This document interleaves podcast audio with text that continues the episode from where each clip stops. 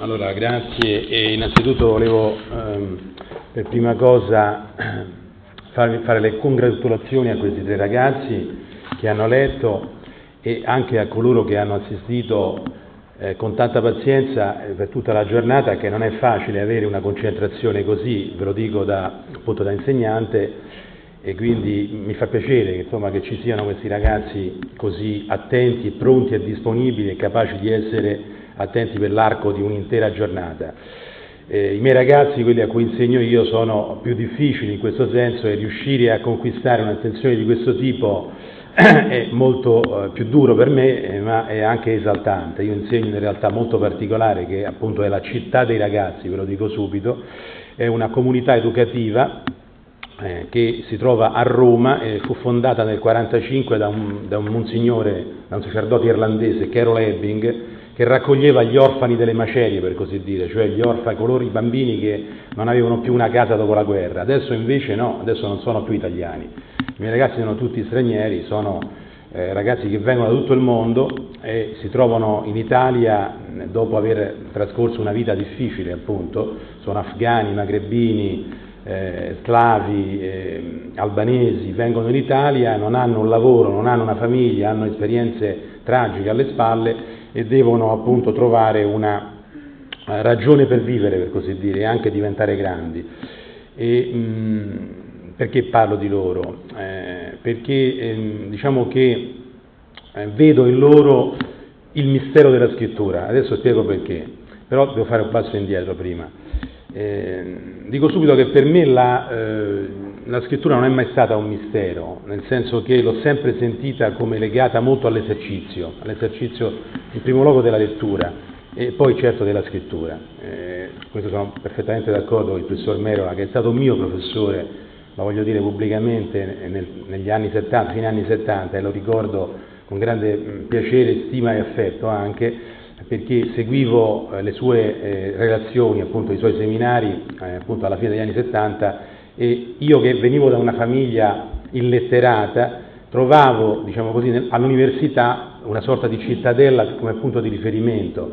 Eh, la mia infatti è una famiglia appunto di illetterati, non, avevo, non, praticamente non c'erano libri in casa mia e avrei potuto pensare che la mia attività, diciamo, attitudine letterale eh, letteraria fosse magica, fosse appunto misteriosa, e invece no, capivo sin dall'inizio che era un'attività molto legata allo studio, a, diciamo, all'esercizio, alla lettura. E nella creazione della mia famiglia di eh, scrittori adottiva, per così dire, la mia, la mia famiglia estetica adottiva, cioè quegli scrittori di riferimento, capivo che avrei dovuto parlare con loro, avrei dovuto consigliarvi con questi autori Avevo cioè all'età vostra, all'età appunto di 16-17 anni, un rapporto, oserei dire, quotidiano con Tolstoi, con Dostoevsky, con Hemingway, con Faulkner, con Dos Passos, con Flaubert, quei, quelli che io voglio chiamare i miei compagni segreti erano.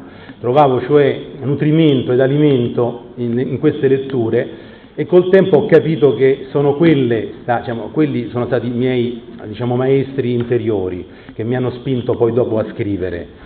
E questo passaggio della lettura alla scrittura è determinante, è fondamentale, è ineludibile a mio avviso. Se non c'è questo passaggio eh, la, la, scrittura rischia di diventare sterile, insomma. E, e diciamo che ehm, oggi lo capisco meglio.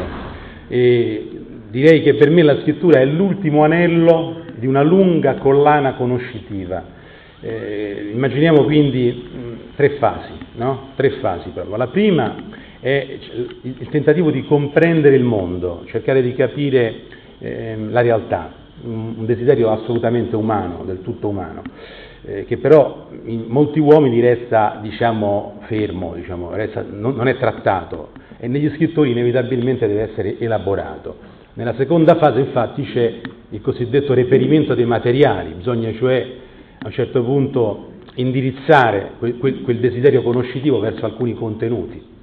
Poi c'è la terza fase che è quella della scrittura, che è la fase cruciale perché è la trasfigurazione stilistica dell'esperienza. Detto in poche parole, io capisco l'esperienza che ho fatto solo quando, quando arrivo alla scrittura. Eh, se non c'è la scrittura l'esperienza è muta, è vuota. La vita senza scrittura è una vita, diciamo, come dire, vuota appunto, cieca però anche la scrittura senza la vita rischia di essere sterile.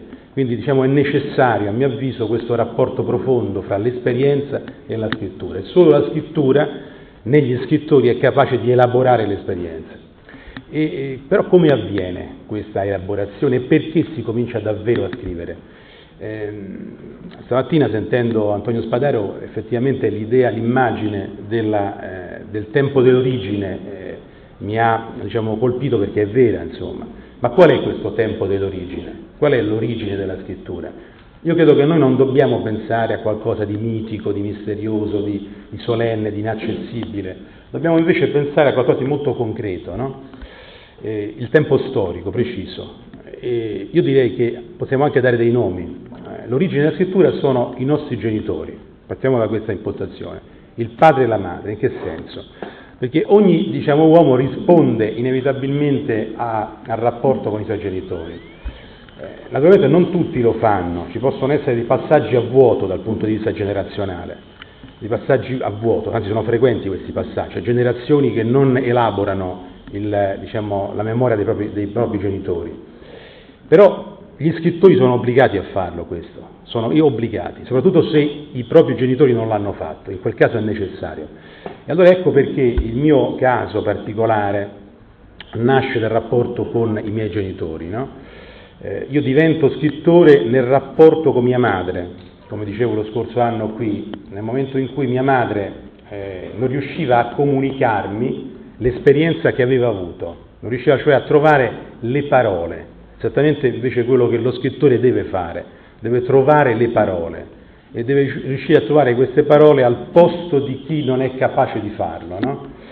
Una volta lo disse Albert Camus nei discorsi di Svezia, disse eh, lo scrittore oggi è colui che parla in nome di chi non può farlo.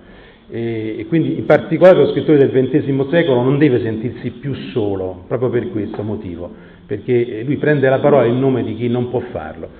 E quindi ho sentito profondamente questa, mm, diciamo così, questa mm, idea di, di Camus eh, e sono sempre stato dalla sua parte, voglio dire, proprio perché l'ho vissuta personalmente. Mia madre infatti diciamo che eh, durante la seconda guerra mondiale riuscì a fuggire da un treno che la stava conducendo in Germania, probabilmente nei lager, perché mio nonno, cioè suo padre, era un partigiano romagnolo che fu fucilato dai nazisti.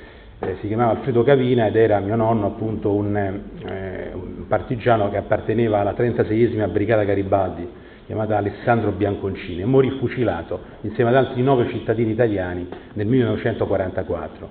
Sua figlia, cioè mia madre, a 17 anni, per una sorta di rappresaglia, fu posta su un treno che l'avrebbe condotta in Germania. Riuscì a fuggire questa ragazza, questa ragazza eh, in, un, in un modo rocambolesco a 17 anni, appunto, nella stazione ferroviaria di Udine.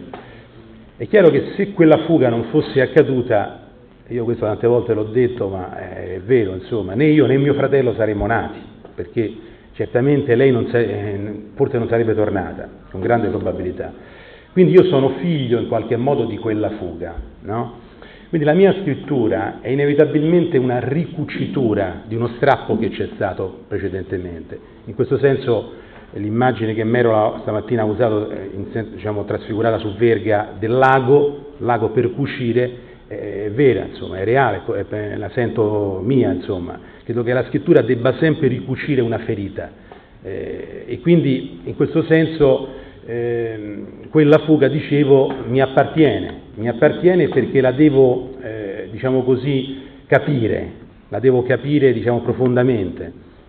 E oggi, quando vedo questi ragazzi che mi arrivano dall'Afghanistan dopo un, eh, un percorso inenarrabile di, di tragedie e di, e di, eh, che noi vediamo soltanto in televisione ma che sono reali queste tragedie, è come se io rivedessi mia madre che eh, anche lei appunto era fuggita da quel treno e questi ragazzi, questi miei Ali, questi miei eh, Michael eh, che vengono dalla Nigeria, da tutte le parti, fuggono anche loro. E esattamente come mia madre, anche loro non hanno le parole per dirmelo, perché non conoscono l'italiano. Quindi la loro zattera, per così dire, la loro scialuppa di salvataggio, qual è? È la lingua italiana, cioè la mia lingua. E quindi inevitabilmente io insegnando loro l'italiano è come se eh, diciamo, volessi dare a loro le parole che, di cui non dispongono per fare che cosa? Per innanzitutto formulare le domande, perché la scrittura non è che dà le risposte, formula le domande. Perché sono qui? Perché sono venuto? Qual è diciamo, la ragione eh, della mia fuga, dalla, dalla mia, perché i miei genitori mi hanno abbandonato, ad esempio? Queste sono le domande che questi ragazzi eh, vorrebbero poter riuscire a formulare. Quindi è evidente diciamo, che c'è un nesso profondo, a mio avviso, fra eh, il desiderio di sanità e, e il desiderio di scrivere. Eh, in questo senso il Novecento è vero, si è detto oggi, stamattina, eh, sono d'accordo con questo, è stato invece un secolo che ha prodotto un'altra immagine della scrittura, cioè una scrittura come ehm, diciamo così, un sismografo dell'angoscia, della, della, del, dell'abisso appunto.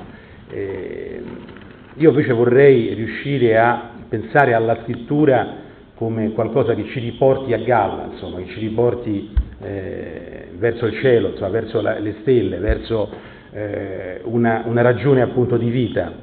E, mh, ecco perché sento profondamente legata la mia attività di insegnante con quella di scrittore, perché mh, è il tema della responsabilità, la responsabilità orale nel caso della, dell'insegnante o scritta nel caso dello scrittore, ma la medesima responsabilità, quella nei confronti dello sguardo altrui, diciamo, cioè non una responsabilità nei confronti della, della legge, ma una, una responsabilità nei confronti dello sguardo altrui, di chi mi guarda, e quindi in questo senso una responsabilità pregiuridica e quindi assoluta. Ed è questa la responsabilità dell'insegnante e dello scrittore insieme eh, perché quando si parla di fronte ad un, ad un adolescente e si, si, sa perfettamente che le nostre parole e il nostro modello di comportamento potranno incidersi in modo indelebile nella percezione di quel ragazzo e bisogna essere attenti a quello che si dice, esattamente come non bisogna sbagliare una virgola perché altrimenti è un errore profondo, non è soltanto un errore ortografico nel caso dello scrittore. E quindi diciamo che ehm, la, la, scrittura eh, vive a mio avviso di doppia, diciamo, in questo doppio registro di eh, eh, esperienza e, ehm, e diciamo, cura dell'esperienza e comprensione di questa esperienza. Per capire cosa penso di una cosa devo scriverne, questa è diciamo, eh, una condizione che ogni scrittore mh, sente, sente, propria, perché eh, la scrittura ovviamente come i nostri maestri ci hanno insegnato non è uno strumento, ma è la casa del nostro pensiero.